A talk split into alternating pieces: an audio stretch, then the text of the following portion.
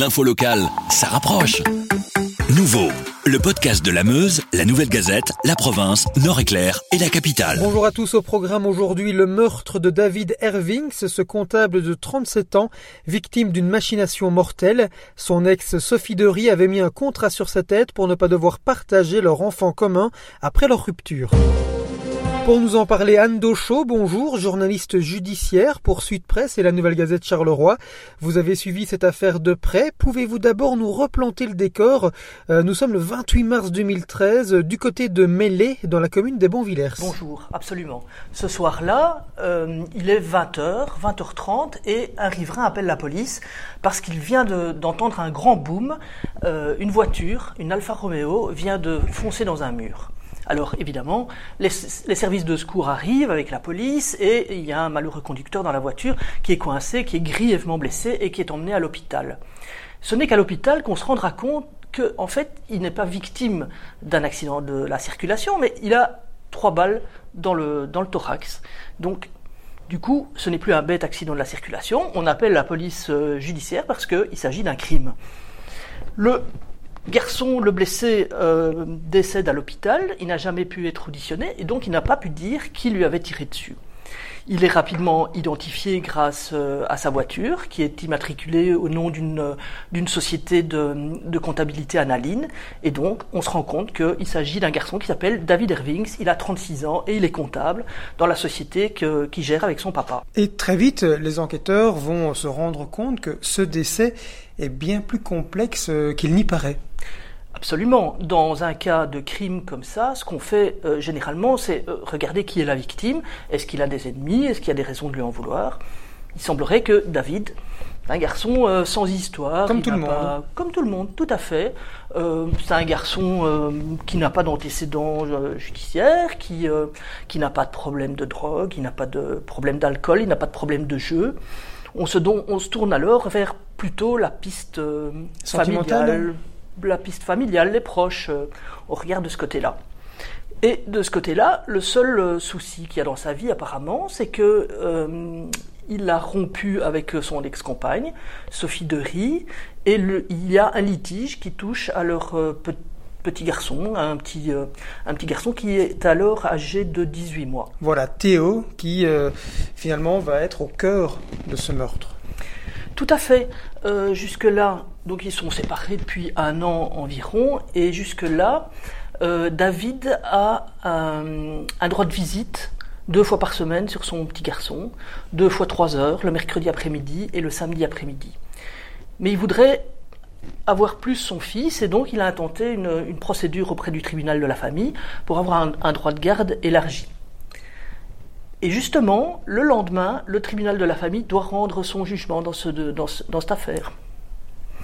Et les enquêteurs se rendent compte que finalement, Sophie de Rie, elle supporte très très mal cette situation parce que elle a créé une espèce de bulle fusionnelle avec son fils. Elle n'a pas du tout envie de le partager avec le papa de, euh, avec le, avec le père, avec David. Trois semaines après euh, le, crime, il y a une espèce de, séisme. On arrête non seulement Sophie de Rie, mais on arrête en tout cinq personnes.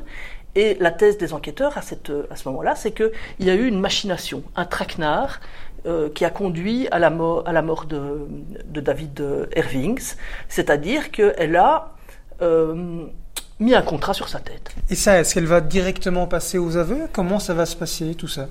Elle n'est jamais passée aux aveux. Elle a toujours dit, en fait, Sophie de Rie a toujours dit que c'est vrai, qu'elle supportait mal à la fois la rupture, parce que c'est une blessure d'amour propre, euh, c'est clair, qu'elle supportait mal aussi le fait que David ait envie d'avoir plus son fils et réclame un droit de visite élargi, et que c'est vrai qu'elle avait dit à des proches, à plein de gens, qu'elle supportait mal la situation et qu'elle serait bien contente si, on, si quelqu'un mettait une raclée à David. Cette fameuse phrase euh, ce serait bien que David reçoive une raclée hein, qui a fait la une de l'actualité euh, à ce moment-là. Tout à fait. Euh, mais non seulement elle, dit que c'était des paroles en l'air, et surtout qu'elle n'a jamais payé quiconque pour faire ça. Ça, c'est sa thèse. Pourtant, on se, rendra compte, au fur et à mesure de l'enquête, que elle s'est adressée à des gens qu'elle a, qu'elle a payés. Ça, elle, euh, elle, le niera toujours, mais ceux qui sont inculpés en même temps qu'elle disent qu'ils ont reçu de l'argent de sa part. Il y a notamment le, premier maillon de la chaîne qui est Giuliano, qui est un carrossier, euh, c'est le garagiste de, Sophie. Lui, il dit qu'il a reçu de l'argent pour mettre cette fameuse raclée à David. Comme il est garagiste, c'est pas trop son truc euh, d'aller mettre des raclées à des gens. Donc, euh, lui, sa thèse, c'est de dire c'était de l'argent facile, c'était une pigeonne. Pourquoi ne pas en profiter? J'ai des problèmes d'argent, elle est prête à me donner des sous pour... Euh, je vais lui faire croire qu'on va mettre une raclée à, David Irvings. Seulement, euh, il reçoit de l'argent, il reçoit de l'argent, il reçoit de l'argent, et elle s'impatiente, puisqu'il y a cette audience devant le tribunal de la famille. Ce serait bien si... Euh, que les choses s'accélèrent hein, un peu. Que les choses s'accélèrent un peu. Et donc, lui dit, à ce moment-là, j'étais un peu acculé, d'autant qu'elle me disait si tu ne le fais pas, rends-moi les sous, je vais trouver des Roumains qui vont le faire. Euh. Et donc là, il dit j'ai demandé à un copain qui travaille dans le même garage que moi ou qui a, travaillé dans le même garage que moi de venir me donner un coup de main. Il a un physique imposant et euh, il, va, il, va faire le, le gros dur. Et donc, arrive alors dans l'histoire Christophe, Christophe Petit, qui va se présenter aussi avec euh, Giuliano chez Sophie, et euh, qui lui disent bon bah t'inquiète pas, on va le faire, euh, tu peux avoir confiance en nous, on va y aller. Mais bon, Christophe, il est aussi euh, il a été garagiste, il travaille dans le transport routier. C'est pas non plus son métier de commencer à aller mettre des raclés à des gens. Donc lui, il s'adresse à ses copains qui s'appelle lui Patrick Bastin et qui est aussi dans le transport routier. Bon, euh, c'est pas non plus trop son truc de mettre des raclés, mais enfin bon, il a déjà eu des ennuis judiciaires, donc. Euh, et Patrick dit ok, bon ben ça va, je vais le faire, mais je vais pas tout seul. Et là, il demande à Fessal, Fessal Boutuil, qui lui est boxeur, de venir l'aider à donner une raclée à David. C'est Fessal, et ça il l'admet, qui a donné rendez-vous à David Ervings le fameux soir de l'accident. Le fameux soir. Il lui a fait croire que c'était un nouveau client qui pour un dossier de comptabilité. Est-ce qu'il est peut venir vers 20 heures? C'est une fausse adresse. Donc, ce qui explique que euh, David, ce soir-là, est un peu cherché dans cette rue le numéro qu'on lui avait donné et qui n'est pas trouvé, euh, ce qui a permis, puisque c'était une petite rue euh, mal éclairée, c'était un peu un coin discret, ce qui a permis de faire le coup. Ce qui accrédite la thèse que c'est un traquenard, que c'est euh, qu'il y, a vraiment eu une machination mortelle, c'est que les deux derniers, les exécutants, ceux qui admettent avoir, je mets des guillemets, donné la raclée à David Irving, ils ne le connaissent pas. La seule personne, Christophe Petit ne le connaît pas non plus, et Giuliano ne le connaît pas non plus. Donc la seule personne qui a pu leur donner la photo de David, qui a pu leur donner son numéro de téléphone, la marque de sa voiture, forcément, c'est Sophie de Rie. Sinon, on ne comprend pas très bien pourquoi euh, ils auraient été en possession de tous, ces, éléments qui leur ont permis de donner rendez-vous à David. Et donc, euh, là-dessus, Sophie de Rie ne s'est jamais, ne, expliquée. Et eux, ils disent, si on n'avait pas reçu de on serait jamais allé donner une raclée à David Irvings. Reste que c'était pas une raclée, puisqu'il a pris euh, trois balles dans le thorax et il est mort. C'était pas une simple raclée. Et ça, euh, on sait que Christophe Petit a donné une arme à, Patrick Bastin, et que Patrick Bastin était donc en possession de ce petit pistolet qu'on n'a jamais, jamais retrouvé. Euh, la seule inconnue qui, qui a subsisté jusqu'à la cour d'assises, c'est de savoir lequel des deux a tiré. Alors, Patrick Bastin a toujours dit que c'est pas lui, que lui est resté dans la voiture, que c'est pas lui qui s'est approché de David Rillings et que c'est pas lui qui a tiré. Et Faisal Boutwil a toujours dit, moi je suis boxeur, j'ai pas besoin d'une arme, c'est pas moi qui ai tiré non plus. Mais néanmoins, la cour d'assises a considéré que les cinq accusés étaient coupables, tous les cinq, d'assassinat, puisqu'ils ont chacun de, sa manière la, au piège mortel qui, euh, qui a conduit au décès de, David Irvings. Alors on le comprend bien avec euh, votre récit, c'est une histoire euh, complètement dingue avec de, de, multiples rebondissements. La cour d'assises d'ailleurs a duré près de trois semaines hein, pour, pour ce procès. Comment, comment ça s'est passé, l'ambiance là-bas?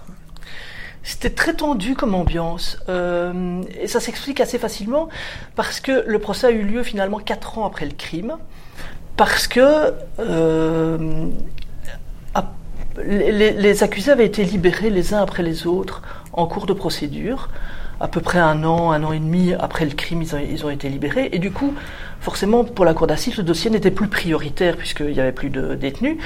Et ça, ça, a fait que la, famille de, David, évidemment, était euh, assez triste et en colère que ça prenne autant de temps. Euh, il ne comprenait pas. Et puis, il croisait des accusés libres dans, la salle d'audience.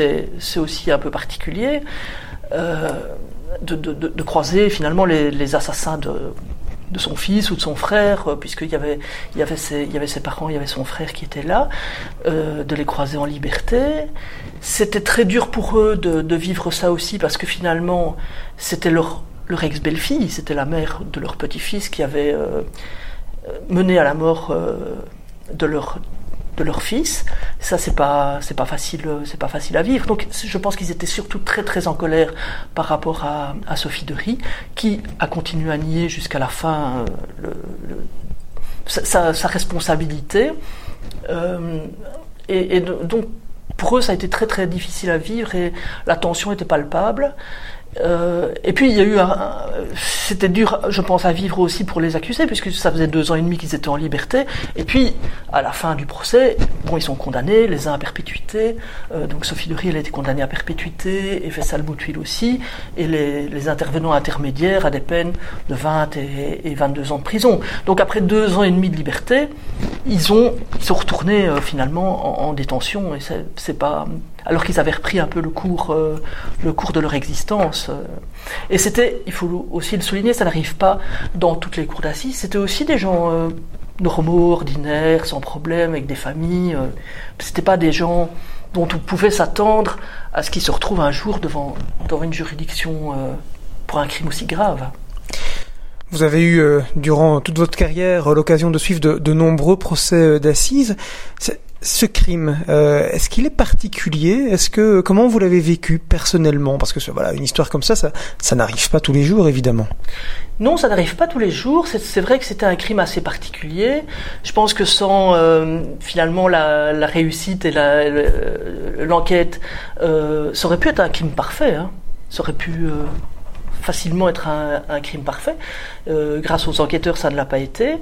et c'est un crime finalement avec des mobiles familiaux. Ça, c'est aussi un peu, un peu particulier. C'est euh, un crime euh, qui est basé finalement sur la, quelque part sur la jalousie, sur un problème d'ego euh, et sur cette, cette volonté de ne pas partager un enfant. Alors, il y a des, y a des, des ruptures qui se passent qui se passent mal, mais des ruptures qui se passent aussi mal que ça, c'est quand même relativement rare.